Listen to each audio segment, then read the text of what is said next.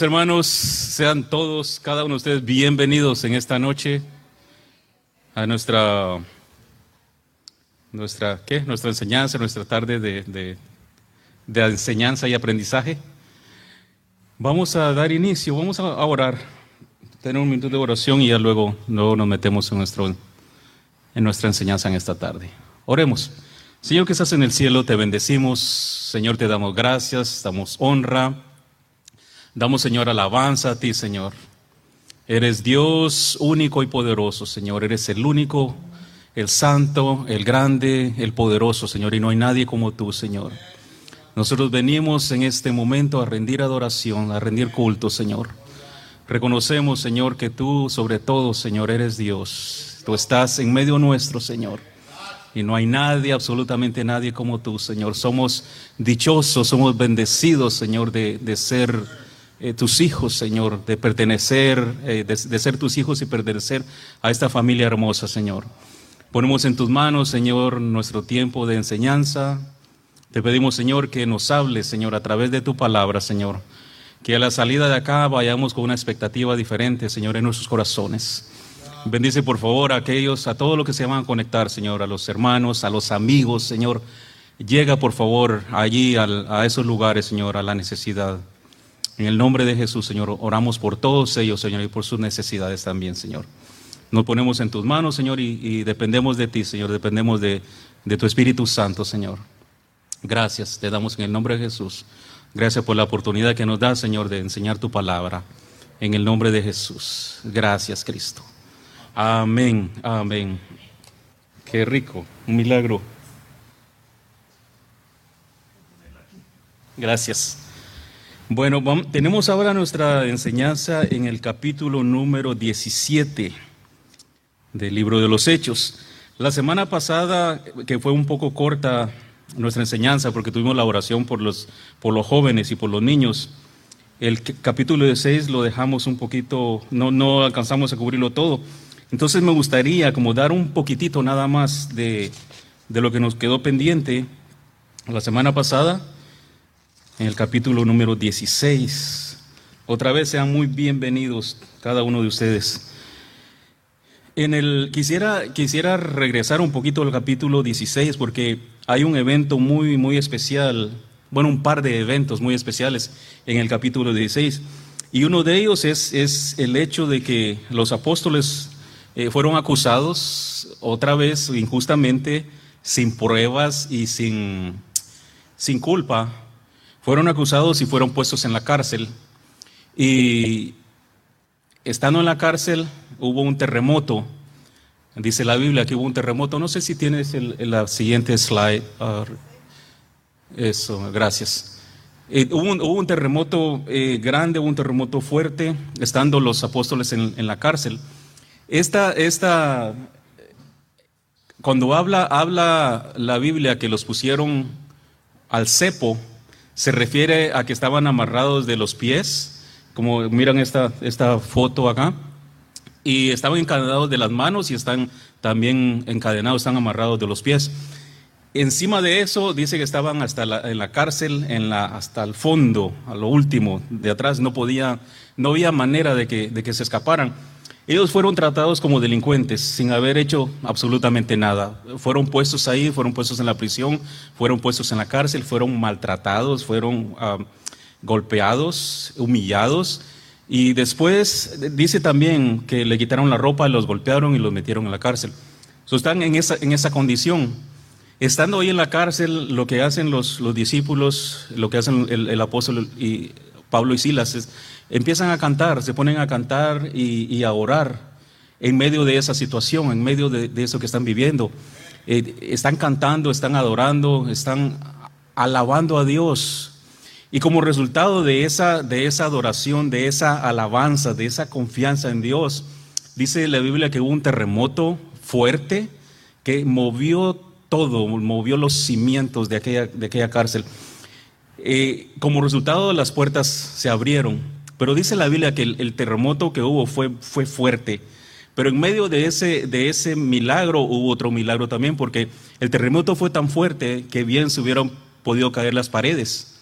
Pero Dios tuvo cuidado de eso y se encargó eh, el ángel de solamente, o, Dios solamente de abrir las puertas para que ellos eh, salieran libres.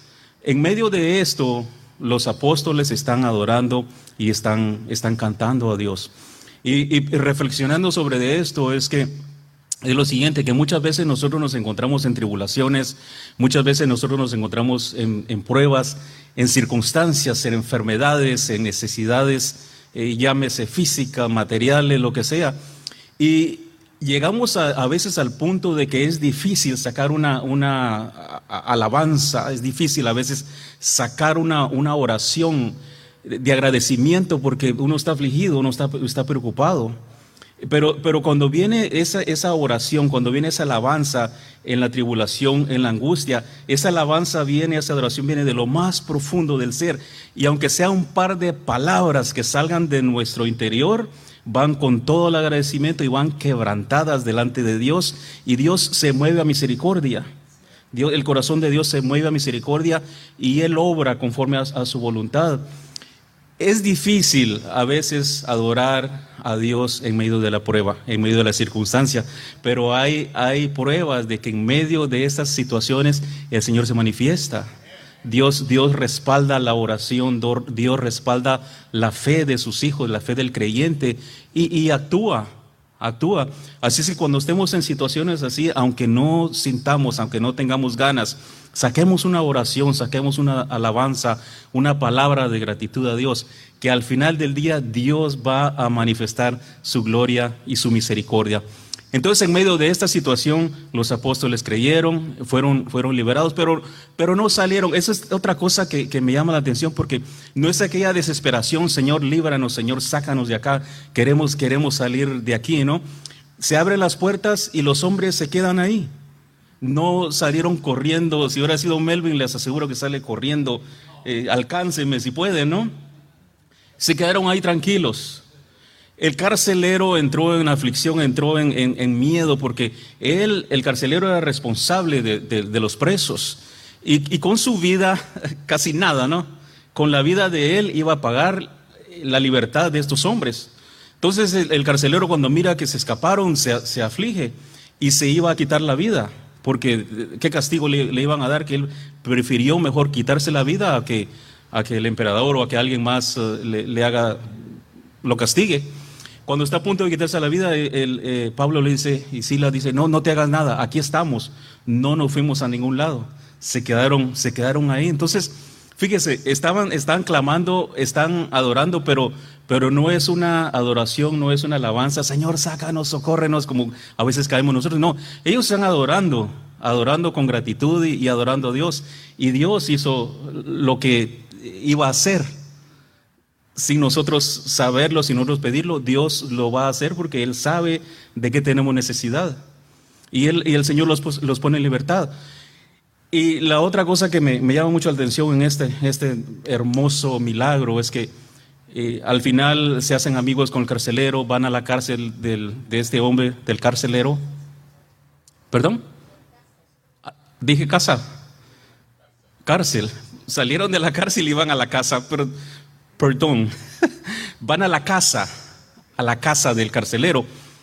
Allí predica otra vez, Pablo les enseña al, carcelero y a su familia la palabra, el evangelio de nuestro Señor Jesucristo.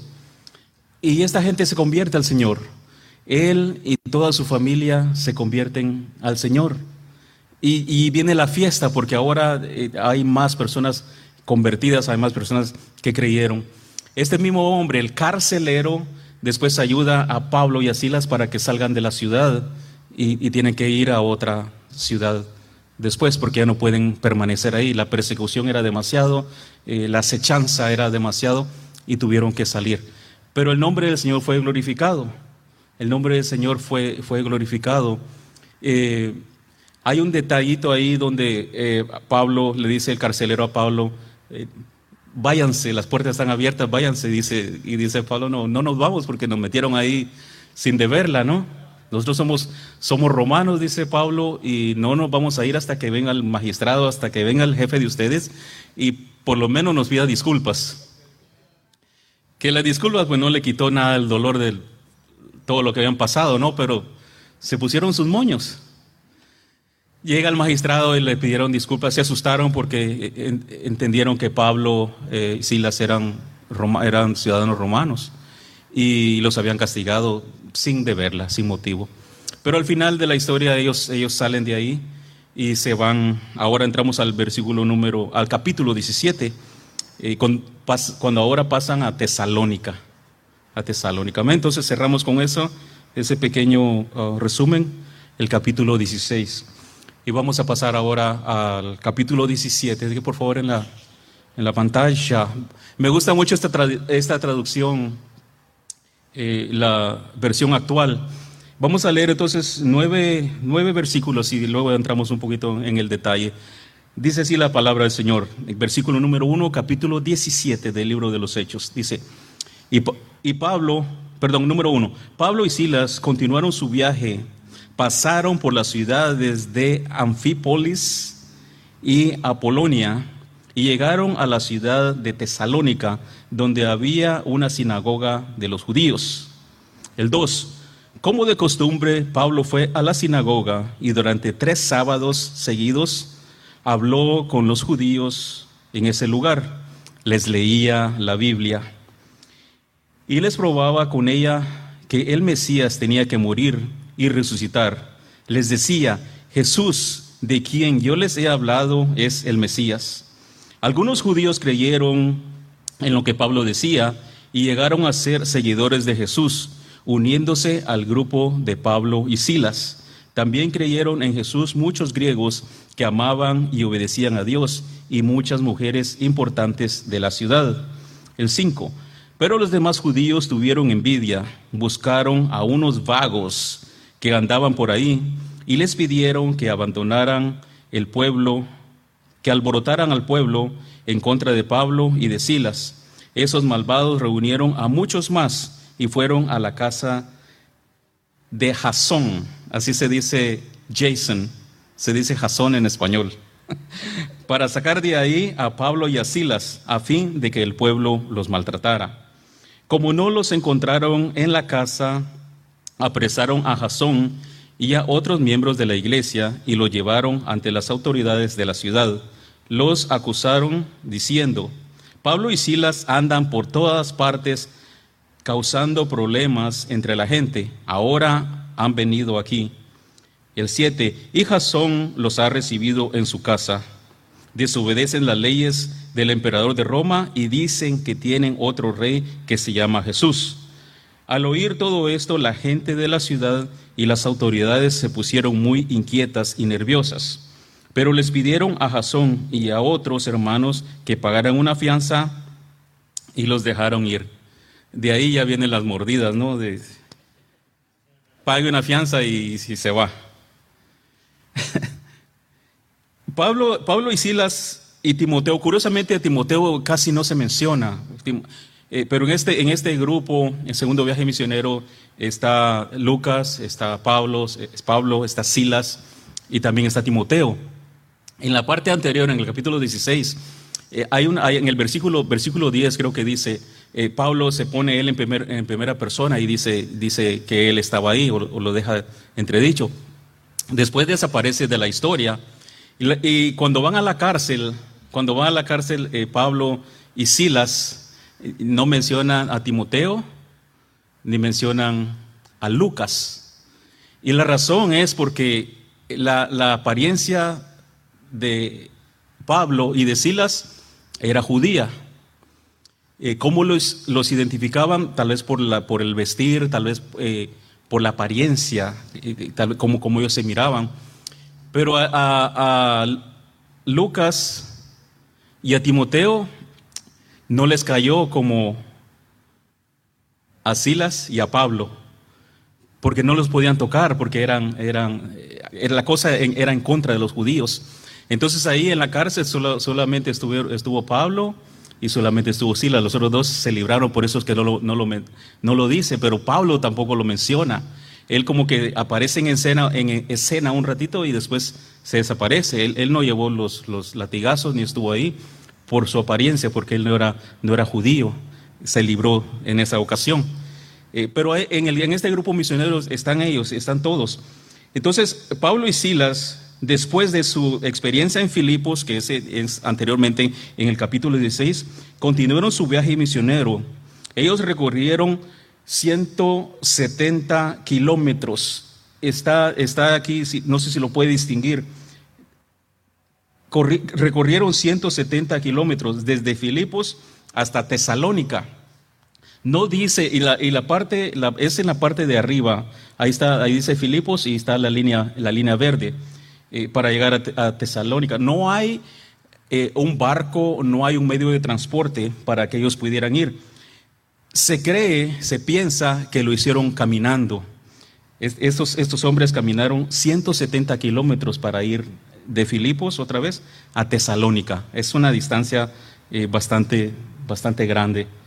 150, 105 millas fueron lo que ellos caminaron. Ya en, 170 kilómetros en español y 105 millas, las mías son en inglés. Es una distancia larga, pero no dice, no dice, la, no dice la Biblia qué transporte utilizaron. Entonces se cree que caminaron. Fue un trayecto bastante largo. Eh, la ciudad eh, Tesalónica, la ciudad más importante de Macedonia antigua, que era Tesalónica, la ciudad había sido fundada en el año 315 antes de Cristo y su fundador Casandro le había dado ese nombre en honor a su esposa, que era medio hermana de Alejandro el Magno. Lucas hace referencia al hecho de que Pablo va de nuevo a la sinagoga. Esto lo leímos en, la introducción, este, comenzando el capítulo número uno. Eh, a cada ciudad que Pablo llegaba, lo, primero que buscaba era, era la sinagoga, un lugar a donde ir a enseñar, a donde ir a predicar siempre está buscando la sinagoga, siempre está buscando el lugar para, para enseñar o para aprender. Y esto, esto nos da un, un, mensaje importante. No hay mejor lugar donde estar que, en la casa de Dios. No hay mejor lugar donde, donde uno pueda, pueda aprender eh, mejor que, que, en la casa de Dios. Ahí me conviene estar, dice, dice el salmista. y pudiéramos escuchar es, escoger, pudiéramos ir a cualquier lugar, pero el tiempo invertido en la iglesia, el tiempo invertido en la casa de Dios es el tiempo más valioso que nosotros, que nosotros podemos valorar. Los días domingos, por ejemplo, que es el día especial en todas las iglesias donde nos reunimos y es el día especial que hemos decidido voluntariamente que vamos a ir a, un servicio de oración, es bonito ver... Eh, las calles, es bonito ver el estacionamiento, con las personas se están bajando de sus autos con su Biblia en la mano, eh, listos para, para, adorar a Dios. Y me viene a la mente con, en los, los días domingos que somos miles, somos millones de personas en el mundo entero que ese día levantamos un coro de gratitud al Rey de Reyes, al Señor de Señores, al Dios Todopoderoso. ¿Se imagina ese coro, esa, esa, alabanza, esa gratitud que sale de todos los templos, de todas las iglesias, eh, como, como un sacrificio de oración delante de nuestro Dios? Es bonito, es bonito, es hermoso estar en, la iglesia otra vez. Es el mejor tiempo, es el mejor tiempo, es el, es el tiempo mejor invertido que nosotros podemos uh, tener, estar en la, estar en la, en la casa de Dios. Entonces Pablo es lo que hacía, va, va a la sinagoga, va y está otra vez eh, enseñando eh, a los judíos. En Hechos capítulo número 13 también hace referencia a las escrituras, a lo que Pablo enseñaba, eh, cómo él se sentaba, cómo él explicaba, cómo él les predicaba y les daba detalles claros del Mesías. El problema que tenían, que tenían esta gente, que tenían, que tenían estos estos personajes es que ellos no recibían, no aceptaban que Jesucristo es el Mesías. Versículo 13, no, dije, no, capítulo, capítulo 13. Sí, eso es lo que dice en el capítulo 13. Ah, nosotros no tenemos problema con esto, aceptando que Jesucristo es el Hijo de Dios. Por cultura, no, no tenemos problema con eso. Eh, pero los judíos sí tenían problema de aceptar que Jesucristo era el Hijo de Dios. ¿Cómo es posible que el Hijo de María, el Hijo del carpintero, es, es el Hijo de Dios? Entonces ellos, ellos tenían problema entendiendo, comprendiendo esto, de que, de que Dios en su excelencia iba a venir y vivir en un, en un cuerpo eh, sencillo, de un cuerpo sensible, eh, de carne y hueso. Tenían problema de ello con eso, pero lo que hacía Pablo era explicarles, es decirles, este, este eh, Jesús del que yo le estoy hablando, Él es el Mesías. En Él se han cumplido todas las profecías que están en el Antiguo Testamento, una por una, una por una. Nadie más llena los requisitos que este Jesús del cual yo le estoy hablando. Ese era el mensaje del apóstol Pablo a los, a los judíos. Entonces él iba a la sinagoga y les enseñaba. Eh, algunos de los judíos creyeron y se convirtieron al Evangelio. Y otro grupo de, griegos, como lo dice aquí en la escritura, creyeron también. Habían, estaban las esposas de ellos, que eran personas distinguidas, que eran personas importantes de la ciudad, y ellos también creyeron. Y estando Pablo en este, en este tiempo de, enseñanza, en este tiempo de, convivencia, convivencia eh, llegaron otra vez los judíos eh, que le llevaban la contraria, los judíos que vienen, vienen siguiéndolo, vienen siguiendo los pasos, y ahora llegan a Tesalónica a causarle problemas otra vez. Entonces llega este grupo de, incrédulos, este grupo de, personas molestos, y juntan a un grupo de, personas vagas, dice la versión que yo tengo, de personas ociosas, personas desocupadas, para que vayan y causen un alboroto donde está Pablo enseñando. Y causan una revuelta, causan, causan, se ponen, yo me imagino yo, a hablar cosas, a gritar, a hacer, hacer así como sale la gente con pancartas a, hablar y decir cosas, hacer protestas, hacer protestas. Y es lo que estaban haciendo acá. Y acá también involucraron a otras personas de la iglesia, las personas que habían recibido a Pablo y a Silas en su casa. También a ellos los, los maltrataron, los, los llevaron a la cárcel y los acusaron también a ellos de que estaban levantando o proclamando un nuevo rey y que, estaban alborotando a la gente. O sea, son acusaciones que no tienen base, que no tienen sentido, pero para ellos era importante porque eh, iban a poner a otro en lugar de César. Siquiera que César hubiera sido alguien, alguien digno del puesto que, tenía, eh, pero esa era la acusación que tenían en contra de Pablo y en contra de la iglesia. Eh, lo llevan, llevan a Jasón a la cárcel, y dice que con una fianza, porque no había una acusación verdadera, con una fianza lo dejan salir. Jason o Jason no había hecho nada, eh, sin embargo tuvo que estar en la cárcel y pagar una fianza para poder salir. Ahora vamos al versículo 10 al 15, vamos a leer cinco versículos ah, del 10 al 15. Dice, al llegar la noche, ahora el título acá es Pablo Pablo, Silas y Timoteo en Berea. Ahora sí ya mencionamos a Timoteo. Al llegar la noche, los seguidores de Jesús enviaron a Pablo y a Silas a la ciudad de Berea. Cuando ellos llegaron ahí, fueron a la sinagoga otra vez. Los judíos que vivían en esa ciudad eran más buenos que los judíos de Tesalónica.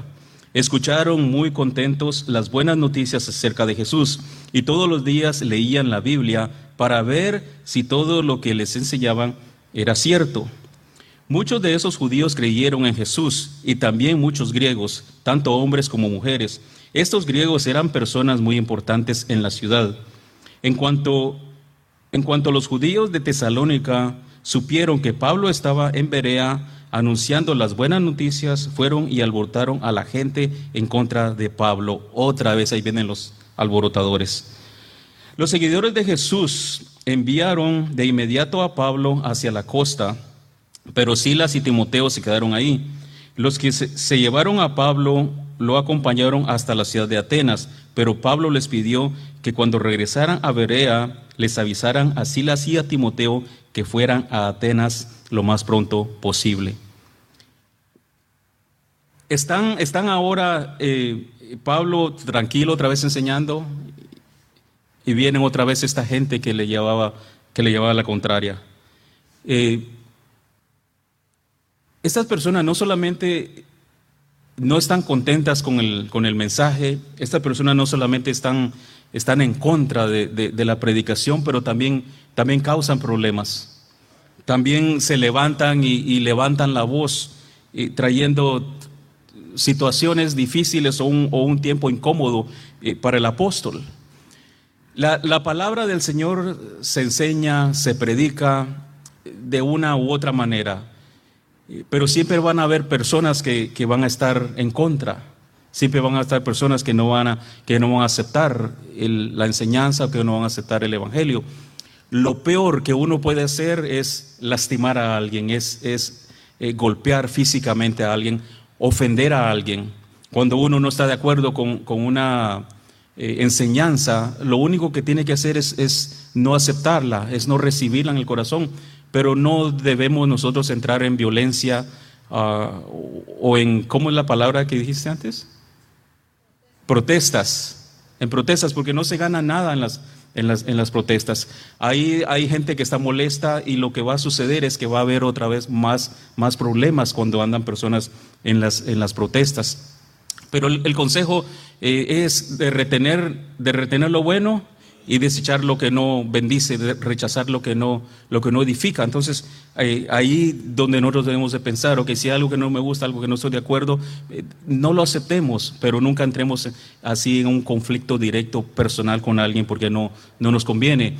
Lo, que hacemos con eso es dar mal testimonio de la iglesia, a la iglesia que pertenecemos, y también dar un mal testimonio de nuestro Señor Jesucristo, porque Dios no nos ha mandado a pelearnos entre nosotros, a pelear físicamente, sino que nos ha mandado a, predicar y a enseñar el Evangelio que salva, el Evangelio que, redime a las personas. Amén. Entonces Pablo estuvo rodeado de personas incrédulas, eh, pero esta gente eh, no le bastaba no solamente con no creer, eh, o con oponerse a las enseñanzas de Pablo o a las escrituras, y, sino que le hacían la vida imposible. Está predicando en Carson, ellos escuchan, oh, sabes que está en Carson, y van a hacer la revuelta. De Pablo se va para otra ciudad y van y lo siguen otra vez. Es como que se pusieron ellos de acuerdo, le vamos a hacer la vida de cuadritos al apóstol y lo vamos a seguir donde, donde él vaya. Y donde Pablo iba, Ahí iban ellos y lo encontraban y empezaban otra vez a hablar mal de él y a, causar eh, problemas entre la gente. El, enemigo, el enemigo de nuestras almas, el diablo, va a usar personas que se levanten en contra de la obra, en contra de aquellos que predican la palabra. Hay una lucha espiritual cuando la palabra de Dios es predicada, cuando la palabra de Dios es enseñada, cuando es, la palabra de Dios es expuesta. En, los aires hay una lucha, hay una lucha espiritual. Y esa lucha espiritual se tiene, se tiene que librar, se tiene que, eh, se tiene que llevar a cabo. La palabra se tiene que predicar, aún con barreras, aún con dificultades, aún con, con situaciones adversas. La palabra de Dios se va a predicar. La iglesia va a prevalecer aunque el enemigo se levante, aunque el, enemigo se oponga, la iglesia de Dios va a permanecer. Y este mensaje de salvación, este mensaje de las buenas nuevas, se va a predicar hasta el fin del mundo, hasta que Cristo venga. El enemigo se va a oponer, el enemigo se va a oponer a la predicación y a la enseñanza del Evangelio, pero la, iglesia que está fortalecida por el Espíritu Santo, el creyente que está fortalecido con el, con el Espíritu Santo, se va a llenar más de más fuerza y se va a levantar en ese nombre que es sobre todo nombre para continuar adelante. La iglesia en medio de las luchas, en medio de las pruebas, se levanta y sigue caminando. Había un canto muy antiguo que cantábamos hace, hace un tiempo que decía que en las luchas y en las pruebas la iglesia sigue caminando, se detiene solo para predicar, solo para predicar. imagínense esa, esa locomotora fuerte, poderosa, esa locomotora grandísima que va en, la, en, la, en el ferrocarril o en las líneas del tren. Nadie, absolutamente nadie la va a detener. La iglesia va a continuar, la iglesia va a seguir fuerte y gigante. Nos conviene a nosotros, hermanos, mis amigos, ser parte de la iglesia, ser, ser parte de este movimiento tan grande que Dios estableció a través del Espíritu Santo llamado la iglesia de Cristo. Amén. Gloria a Cristo. Entonces acá otra vez Pablo tuvo que salir de Tesalónica, otra vez. Hizo, hizo algo, hizo poco tal vez, eh, pero se convirtieron las personas, hubieron personas eh, que se convirtieron, hubieron personas que creyeron el Evangelio, pero otra vez Pablo tuvo que salir de Tesalónica.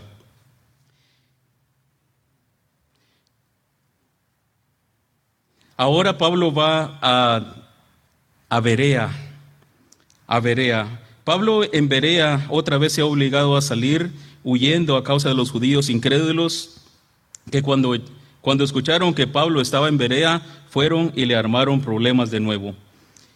Algo, algo especial que, que sucedió en la iglesia en Berea, como lo dice el versículo número 11, dice, dice, los judíos que vivían en esa ciudad eran más buenos que los judíos de Tesalónica. Dice, escucharon muy contentos las buenas noticias acerca de Jesús y todos, todos los días leían la Biblia para ver si todo lo que les enseñaban era cierto.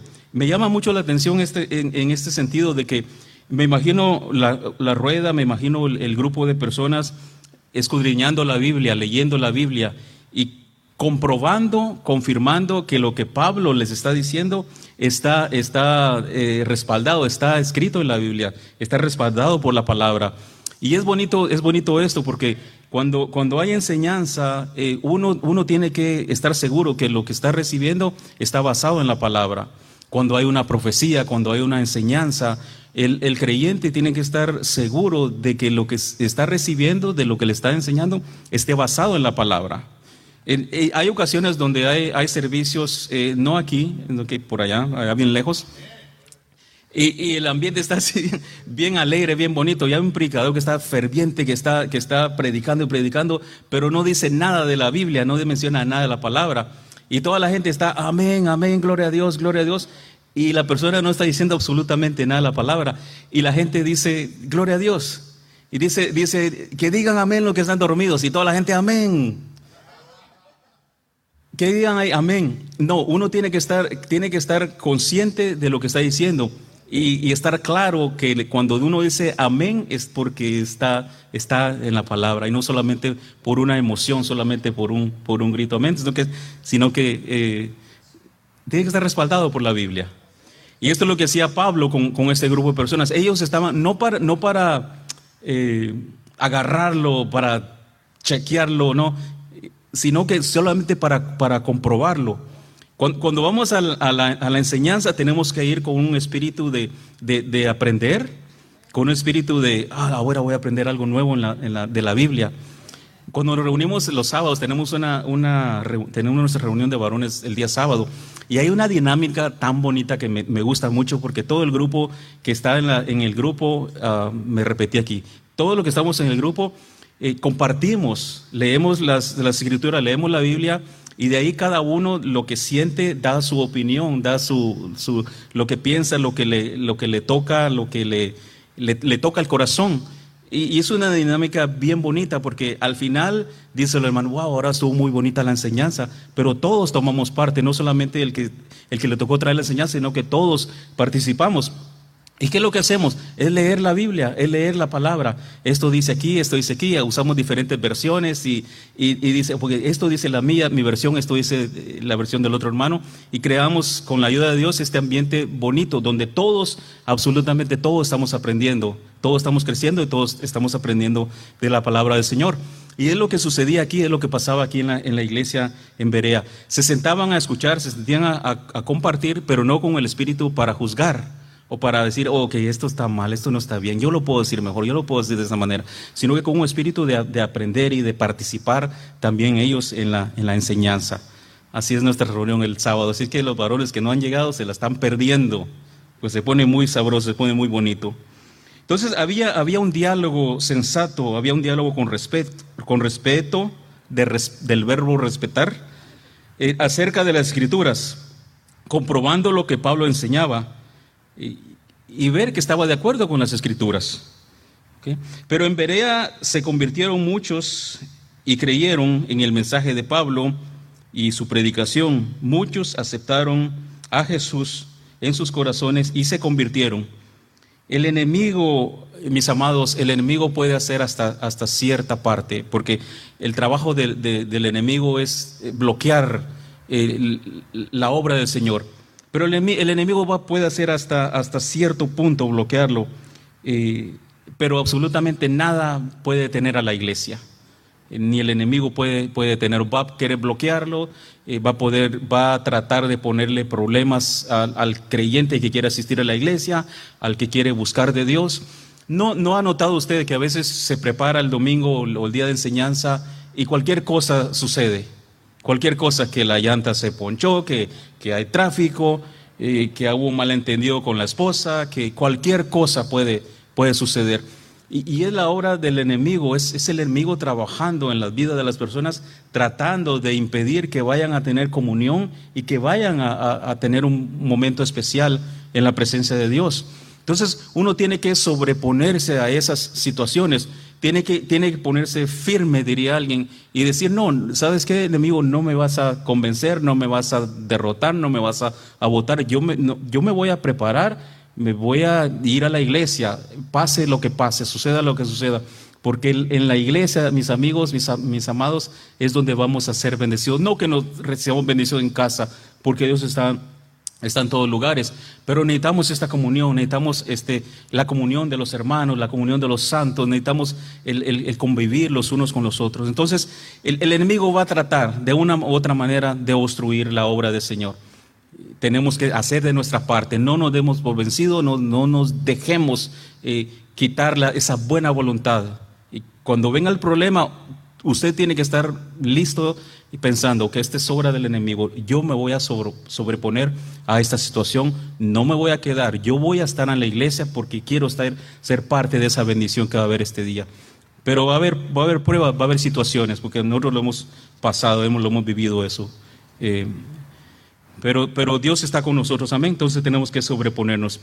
Ahora vamos a leer los versículos eh, cuando Pablo llega a Atenas, en la llegada a Atenas, el versículo 16 al, al 21. El 16 al 21. Ahora Pablo llega, llega a la ciudad de Atenas. Dice el 16, mientras Pablo esperaba a Silas y a Timoteo en Atenas, le dio mucha tristeza ver que la ciudad estaba llena de ídolos. En la sinagoga hablaba con los judíos y con los no judíos que amaban a Dios también iba todos los días al mercado y hablaba con los que encontraba allí. Entonces Pablo llega, llega a Atenas y, entra una tristeza en el corazón de Pablo de ver que la ciudad estaba llena, dice, de ídolos.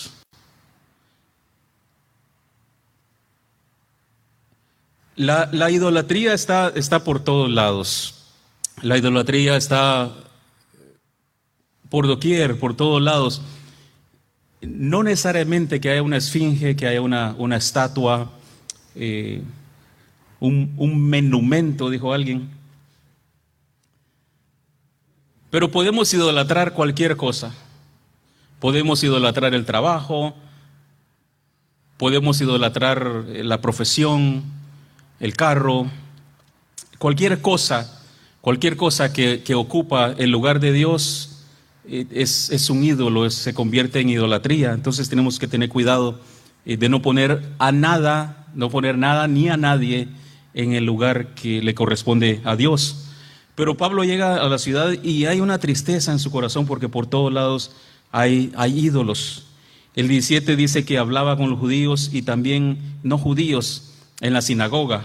Entraba y predicaba y enseñaba. El 18, algunos eran filósofos de los que pensaban que lo más importante en la vida es ser feliz. Otros eran filósofos que enseñaban que la gente tiene que controlarse a sí misma para no hacer lo malo. Algunos de ellos preguntaban, ¿de qué habla este charlatán? Otros decían, parece que habla de dioses de otros países, pues habla de Jesús y la diosa resurrección. Estaban bien informados. El 19 21 dice, en Atenas la junta que gobernaba la ciudad se reunía en un lugar llamado Aerópago. A la gente y a los extranjeros que vivían ahí les gustaba mucho escuchar y hablar de cosas nuevas. Así que llevaron a Pablo ante los gobernantes de la ciudad y estos le dijeron, lo que tú enseñas es nuevo y extraño para nosotros. ¿Podrías explicarnos un poco mejor de qué se trata esto o de, qué se trata? Entonces ahora Pablo está en Atenas, como dijimos antes, eh, llegó, llegó a una ciudad donde posiblemente no se imaginó lo que iba a encontrar. Era una ciudad idólatra, era una ciudad dividida, era una ciudad con personas egoístas, con personas que eran muy importantes, unas que se creían más importantes que las otras, eran unas personas estudiosas, ah, tenían mucho conocimiento, pero había un vacío en el corazón de ellos porque les faltaba lo más importante, no conocían al Dios verdadero. Su, su, vida, su, su, entorno estaba lleno por otras, por otras cosas. El conocimiento, por ejemplo, era, era algo que ellos, ellos atesoraban en sus corazones, pero estaban lejos de Dios. Sabían de todos los dioses que existían, sabían de todos los dioses que, que se pudieron inventar, pero no conocían al Dios verdadero. Nosotros venimos de una, de una cultura, nosotros como latinos, de una cultura eh, que ha crecido, que se ha desarrollado en medio de, de, la idolatría, en medio de, ídolos, en medio de, de esfinges, en medio de... ¿Cuántas palabras hay para, para esto? Por cultura, porque venimos, venimos de ahí. Nuestros antepasados, díganse mayas, díganse aztecas, eh, ellos era, eran idólatras, tenían muchos dioses, eran, eran politeístas. Y tenían un Dios para el sol, tenían un Dios para el agua, tenían un Dios para la lluvia, tenían un Dios para el aire, eh, para todo ellos tenían, tenían un Dios y, los adoraban, les traían comida, les traían cosas, ofrendas y hasta se atrevieron o lo hacían a sacrificar humanos, sacrificar personas a estos ídolos. Entonces nosotros, nuestro, nuestro trasfondo eh, está compuesto de esta, de esta creencia. Inconscientemente muchos, muchos eh, venimos de esas tradiciones y traemos con nosotros, traemos cargando con nosotros el, ese estilo de vida. Eh, le pedimos a Dios, pero al mismo tiempo estamos pensando que, que los otros van a ayudar. le pedimos a Dios, pero pensamos que aquí hay alguien más que le va, eh, le va a ayudar. Contaba la otra vez una experiencia que, que tuvimos mi esposa y yo en un grupo de células donde trabajamos por mucho tiempo, había un hermano, un, comenzó como, como amigo con nosotros en el grupo y llegaba todos los viernes que teníamos nuestra reunión de, de, grupos, grupos discipulados, decimos nosotros en nuestra iglesia. Y a mí me daba, me daba curiosidad porque siempre que oraba yo, cuando estamos en ese grupo, no, no cerraba los ojos, no cierro los ojos, ojo, ojo, ojo abierto. Pero me da curiosidad que, mi amigo, este mi amigo, cuando orábamos o estamos orando a Dios, él sacaba su cartera y él, y él hacía esto. Milagro. Milagro. él, sacaba su cartera, pero no le pasaba eso. Él, sacaba su cartera y estaba orando y yo, y yo lo miraba un día me atreví, todavía no tenía mucha confianza, pero un día me atreví y, le dije, no, yo miro que cada vez que oramos, tú haces esto, yo saqué mi cartera, tú haces esto. Y me dice, Melvin, dice, un día te voy a contar. Así se quedó. No le seguí insistiendo. el, muchacho, el Señor, siguió yendo a las, a las predicaciones, a la enseñanza. Un día él aceptó al Señor, recibió al Señor como su Señor y su Salvador y fue un tiempo muy especial, se convirtió, gloria a Dios. Pero cada vez que orábamos, sacaba su cartera, cada vez. Un día se, se sinceró conmigo, se confesó, iba a decir, pero no lo voy a decir. se sinceró conmigo y, dice, dice, quiero hablar con usted, hermano Melvin, dice, mire, dice, cuando yo eh, saco la cartera, dice, y me enseñó una cartita que tenía acá de un, de un santo, de un santo, ¿no? Y me dice él, yo le estoy orando a Dios, estoy orando a Dios, pero yo siento como que este aquí me va a hacer el favor. Y le digo, no, el que te va a hacer el favor es Jesucristo, es Dios. Esta es una foto nada más. Pero como él lo tiene en su corazón, él pensaba y él estaba seguro que, que este personaje le va a hacer el favor. Dejémoslo, vamos a seguir orando hasta que tu fe se, se fortalezca. No te voy a decir absolutamente nada. Sigue viniendo, sigue llegando a los grupos, sigue abriendo tu cartera. No me molesta en lo absoluto que abras tu cartera. Yo creo en un Dios poderoso. Un día dice, mira Melvin, dice, no lo tengo. Lo sacó. Pero Dios tuvo que sacarlo primero de su corazón. Al punto de que este, este, mi hermano, mi amigo, se convirtió al Señor y se convirtió de corazón. No necesitó más la fotita. Pero muchos venimos de ese trasfondo, muchos venimos de ese trasfondo. Yo, yo no tengo, no crecí en eso, pero, pero como cultura, mis, mis, mis abuelos, mi bisabuelo, mi cascarabuelo y todos ellos vienen de acá. Y uno hereda, hereda esto sin, sin querer queriendo, dijo el, el hermano Chapulín. Chapulín Colorado, sin querer, uno, uno es parte de eso también y tiene que orar para que Dios nos libre de esto, para que Dios nos, nos libere de esto.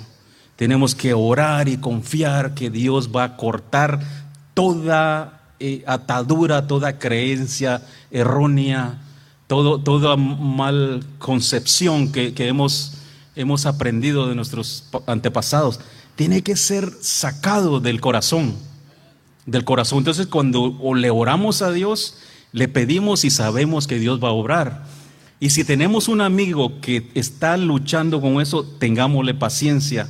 Dios va a obrar, Dios va a obrar, Dios va a romper cadenas, Dios va a romper el yugo, Dios los va a liberar, porque eso Dios lo prometió.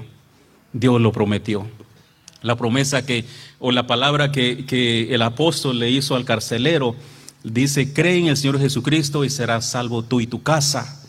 Pero no como un arte de magia, sino que iba a ser, iban a ser salvos por el testimonio que el carcelero y su familia iban a dar al resto de la comunidad y al resto de la familia. Demos testimonio, amemos a estas personas, aunque ellos crean en, cosas que no, no creemos no le hace, no le hace. Traigámoslos a la iglesia, que el que, el que los va a convertir es, es nuestro Señor Jesucristo, no nosotros. Lo que, lo que, va a cambiar el corazón de ellos es el mensaje de la palabra de Dios, es, es la enseñanza, es, es, es, la oración lo que va a transformar el corazón de esas personas.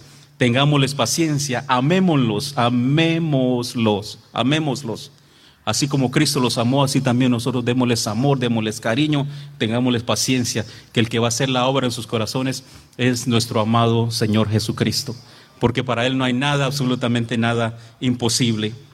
Ahora el apóstol Pablo está en Atenas y va, lo invitan a que predique a este, a este lugar especial llamado el aero, ¿qué?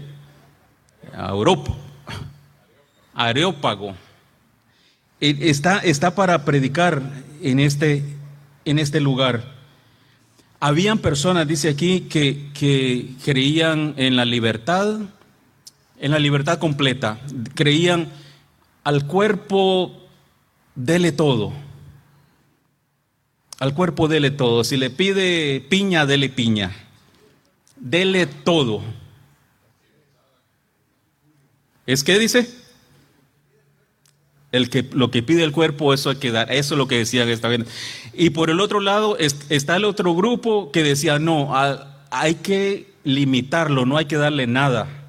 Entonces están estos dos grupos de personas. Uno que dele lo que le pida y los otros limite a su cuerpo, absténgase. Y así está. Ahí llega Pablo en medio de estos dos grupos. Unos que sí y otros, y otros que no. ¿Dónde está el balance? Dice uno. Nosotros queremos por ahí más o menos balancearla, si no, míreme a mí. Pero debe haber un balance, dice. Pero Pablo llegó a este, a este grupo. Como son tan sabios, como lo saben todo, bueno, este charlatán, porque lo trataron así, habían sabios, habían educados y había gente que hizo de menos al apóstol Pablo lo, humilló.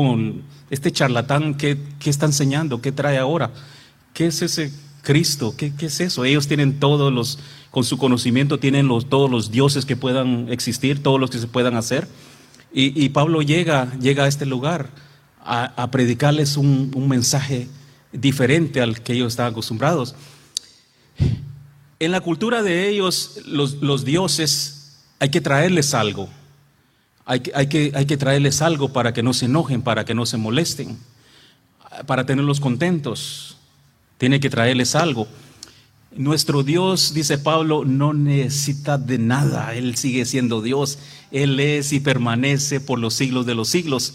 Si usted y yo, con respeto digo, si yo, si usted y yo nos vamos, Dios sigue siendo Dios. Dios no me necesita, Él es Dios. Él sigue siendo Dios. Pero estos ídolos, estos dioses que ellos tenían, tienen que ser algo por ellos. Dios, nuestro Dios no, no es así, todo, todo lo contrario. Eh, pero esa gente creía, creía esto, creía, creía que Pablo era un charlatán. Y en su confusión pensaban que Pablo les hablaba de otro Dios, Dios con D pequeña entre paréntesis, me molesta con Facebook, las personas dicen que Dios te bendiga y ponen Dios con D minúscula. Pues que Dios te va a bendecir, digo yo, si lo están poniendo con D minúscula. Cuando usted ponga la palabra Dios, póngalo con D grande, con D mayúscula. Pero este Dios de, que hablan acá es con D pequeña, con D minúscula, porque es, es un Dios cualquiera, pero nuestro Dios es único y lleva mayúscula. Vamos a terminar ya casi. Eh, al lugar este del, Areópago era un lugar importante. Ahí se reunían otra vez los sabios, los pensadores, la crema innata de, en aquel tiempo de los intelectuales, lo más alto, los que conocen más. Y debemos aclarar algo acá, que Pablo era una persona preparada, era una persona súper, súper, súper inteligente con mucho conocimiento. Pablo no era, no era cualquier cosa eh, como lo, maltrataron ahí. Oh, tú eres aquí. No, no, Pablo era una persona que estaba bien preparada, estaba capacitado intelectualmente y sobre todas las cosas tenía la llenura y la presencia del Espíritu Santo en su vida. Pablo no era cualquier cosa así como lo maltrataron ellos. Las mejores universidades de Estados Unidos, voy a mencionar dos, Harvard y, la Universidad de Princeton. Nuestro pastor estudió en Harvard y es, la, es la, la, número uno. No cualquier persona entra ahí y es un honor que nuestro pastor haya, haya, salido de Harvard. Es, es, lo, es, lo, más alto. Entonces cuando invitan a, a Pablo, lo están invitando a un lugar como esto, como este. No cualquier persona va a ir a, dar una clase a, a, Harvard, ni siquiera a estudiar, hay, que, hay requisitos que llenar. Entonces Pablo está, está invitado a un lugar como estos, donde no, otra vez, no va, no va cualquiera. Llega Pablo a dar su plática, ve y explícanos, ¿qué es esto que tú estás enseñando? Había curiosidad, había deseo de, conocer algo diferente, eh, o tal vez simplemente por hacerlo pasar un mal tiempo, porque ahora Pablito se va a sentar con los meros cabezones. Posiblemente dijeron, pues le vamos a hacer pasar una mala tarde a Pablito. Ni se imaginaban lo que, lo que Pablo eh, traía. 22, versículo número 22. Dice, Pablo se puso de pie ante los de la junta y les dijo, habitantes de Atenas, he notado que ustedes son muy religiosos. Mientras caminaba por la ciudad vi que ustedes adoraban a muchos dioses y hasta encontré un altar dedicado al Dios desconocido, pues ese Dios que ustedes honran sin conocerlo es el Dios con D mayúscula del que yo les hablo. Es el Dios que hizo el mundo y todo lo que hay en él. Es el dueño del cielo y de la tierra y no vive en templos hechos por seres humanos. Tampoco necesita la ayuda de nadie. Al contrario, Él es quien da la vida, el aire y todo lo que la gente necesita. A partir de una sola persona hizo a toda la gente del mundo y cada nación le dijo cuándo y dónde debía vivir. Dios hizo esto para que todos lo busquen y puedan encontrarlo, aunque lo cierto es que no está lejos de nosotros. Él nos da poder para vivir y movernos, para ser lo que somos. Así lo dice uno de los poetas de este país. Realmente somos hijos de Dios. Hizo referencia a uno de los estudiosos. El 29. Así que si somos hijos de Dios, no es posible que Él sea como una de esas estatuas de oro o de plata o de piedra. No hay quien pueda imaginarse cómo es Dios y hacer una estatua o pintura de Él. El 30. Durante mucho tiempo Dios perdonó a los que hacían todo eso porque no sabían lo que hacían.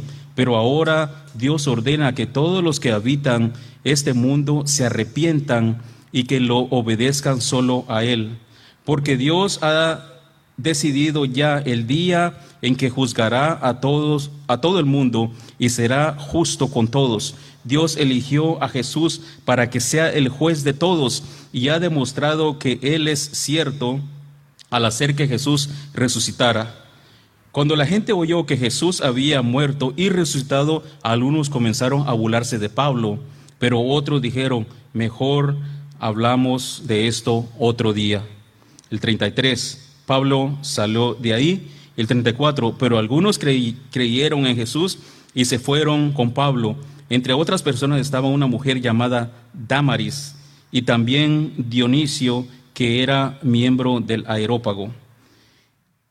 Hay, un contraste acá totalmente entre los diosesitos que, tienen, que tenían en el aerópago y el Dios verdadero.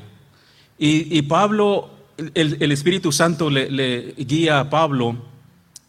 Imagínense, Pablo está enfrente de, de, de todo Hay, una, hay otra slide, Rachel, por favor. Eh, está, Pablo en, el, en, ese lugar, en ese lugar especial, y, ha visto a todos los, los, los, ídolos que tiene. Y cada ídolo tiene, tiene un nombre, esto es para esto, esto es para aquello, esto es para aquello, esto es para aquello. Pero hay uno que no tiene, que no está dedicado a nadie, y este es el Dios desconocido o el no conocido. Entonces Pablo, guiado por el Espíritu Santo, dice, dice, pues ustedes yo miro que tienen para todo, para todo, para todo. Yo les vengo a hablar de este, al que ustedes no conocen, y les da esta descripción de lo que Dios es, de lo que Dios es. Él no necesita de nada, Él es Dios, Él es el que hizo la vida, es el que nos, el que nos creó, y, les da esta, esta explicación de cómo, quién es Dios. Y cuando nosotros preguntamos, preguntamos a nosotros mismos, ¿quién es Dios? Para describir a Dios no es, no es tan fácil. Nosotros muchas veces decimos, sí, Dios, tú eres, tú eres eh, con el conocimiento que tenemos, pero, pero nos quedamos cortos. Nos quedamos, nos quedamos cortos porque Dios, Dios es, es más que grande, Dios es más que, más que poderoso, Dios no se puede eh, encerrar en, cuatro paredes, Dios no puede estar en, aquí eh, por su gran, sí está aquí a través de su Espíritu Santo, pero no, no podemos limitarlo a nuestro conocimiento, a nuestra mente, a lo, a lo que conocemos nosotros. Dios está fuera de todo esto. Si esta gente, esta gente que, conoce, esta gente sabia, no pueden explicarlo, no, no saben cómo describir al Dios que hizo los cielos y la tierra. Por su misericordia es que estamos aquí por su gracia, por su amor, por el sacrificio de nuestro Señor Jesucristo en la cruz del Calvario, es que nosotros estamos delante de Él. Y gracias a, esa sangre que fue derramada por cada uno de nosotros, podemos venir delante de Dios y, decirle con todo el corazón, eh, papá, Padre nuestro, Señor mío, Dios nuestro. Pero las palabras que nosotros podemos usar se van a quedar cortas comparada con la magnitud de lo que, de lo que nuestro Dios es. Dios es grande, Dios es poderoso. Dios es, Dios es más que infinito.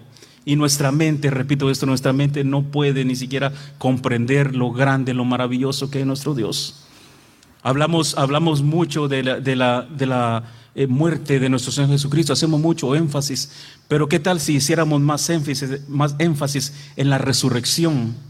Porque la, la, fe nuestra está fundada en la resurrección de nuestro Señor Jesucristo.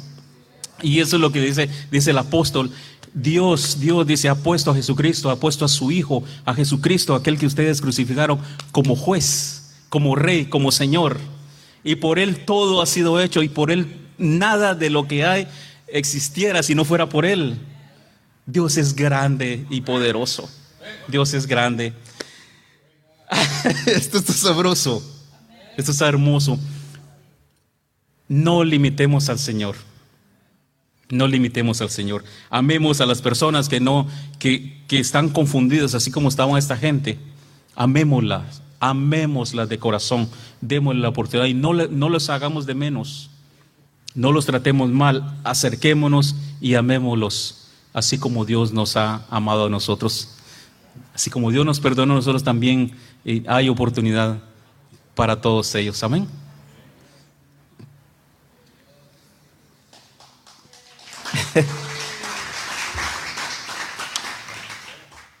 ¿Qué tal si me acompañan en una oración cortita? Estamos de pie para que, que descanse, ¿verdad? que descanse la silla, dijo alguien, ¿no? Oremos, Señor Dios poderoso, Espíritu Santo de Dios, te adoramos. Aleluya, aleluya, aleluya. Gloria, gloria a tu nombre, Señor, gloria a tu nombre. Gracias, gracias, Señor, gracias, Señor. Dios, creador del universo, creador de todo lo que existe, de todo lo que hay. A ti sea la gloria y la honra para siempre, Señor. Nosotros te adoramos y te bendecimos, Señor. Traemos nuestras vidas delante de ti, Señor, para como adoración, Señor, como sacrificio delante de ti, Señor. Aquí estamos, Señor, reconociendo que tú eres Dios, Señor, y no hay absolutamente nadie como tú, Señor. Permite, Señor, que este evangelio, que esta palabra sea predicada, Señor, hasta el fin del mundo, Señor. Que la gente, Señor, te, te, conozca a ti, al Dios verdadero, al único, al creador del cielo y de la tierra, al creador de las estrellas, del, del infinito mar. A ti la honra, la gloria, Señor. Nosotros te adoramos, Señor, te bendecimos. Hemos comprendido, hemos entendido que tú eres Dios, Señor.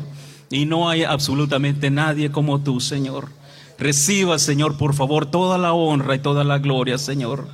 Para siempre vive, Señor, para siempre reina, Señor. Te adoramos, te bendecimos, te exaltamos. Gracias, Señor, gracias, gracias, gracias, Señor, gracias, Espíritu Santo. Bendice, Señor, a tu pueblo, Señor, bendice a tus hijos, Señor. Los que están acá, Señor, los que nos están viendo por línea, Señor, sé tú ahí con ellos, Señor. Responde, Señor, a cada una de sus necesidades, Señor. Responde, Señor, a cada una de sus necesidades. En el nombre de Jesús, Señor. En el nombre de Jesús, Señor. Gracias, Señor. Gracias, Cristo. Toda la honra es para ti, Señor. En el nombre de Jesús. Gracias, Señor. Gracias, Cristo. Aleluya.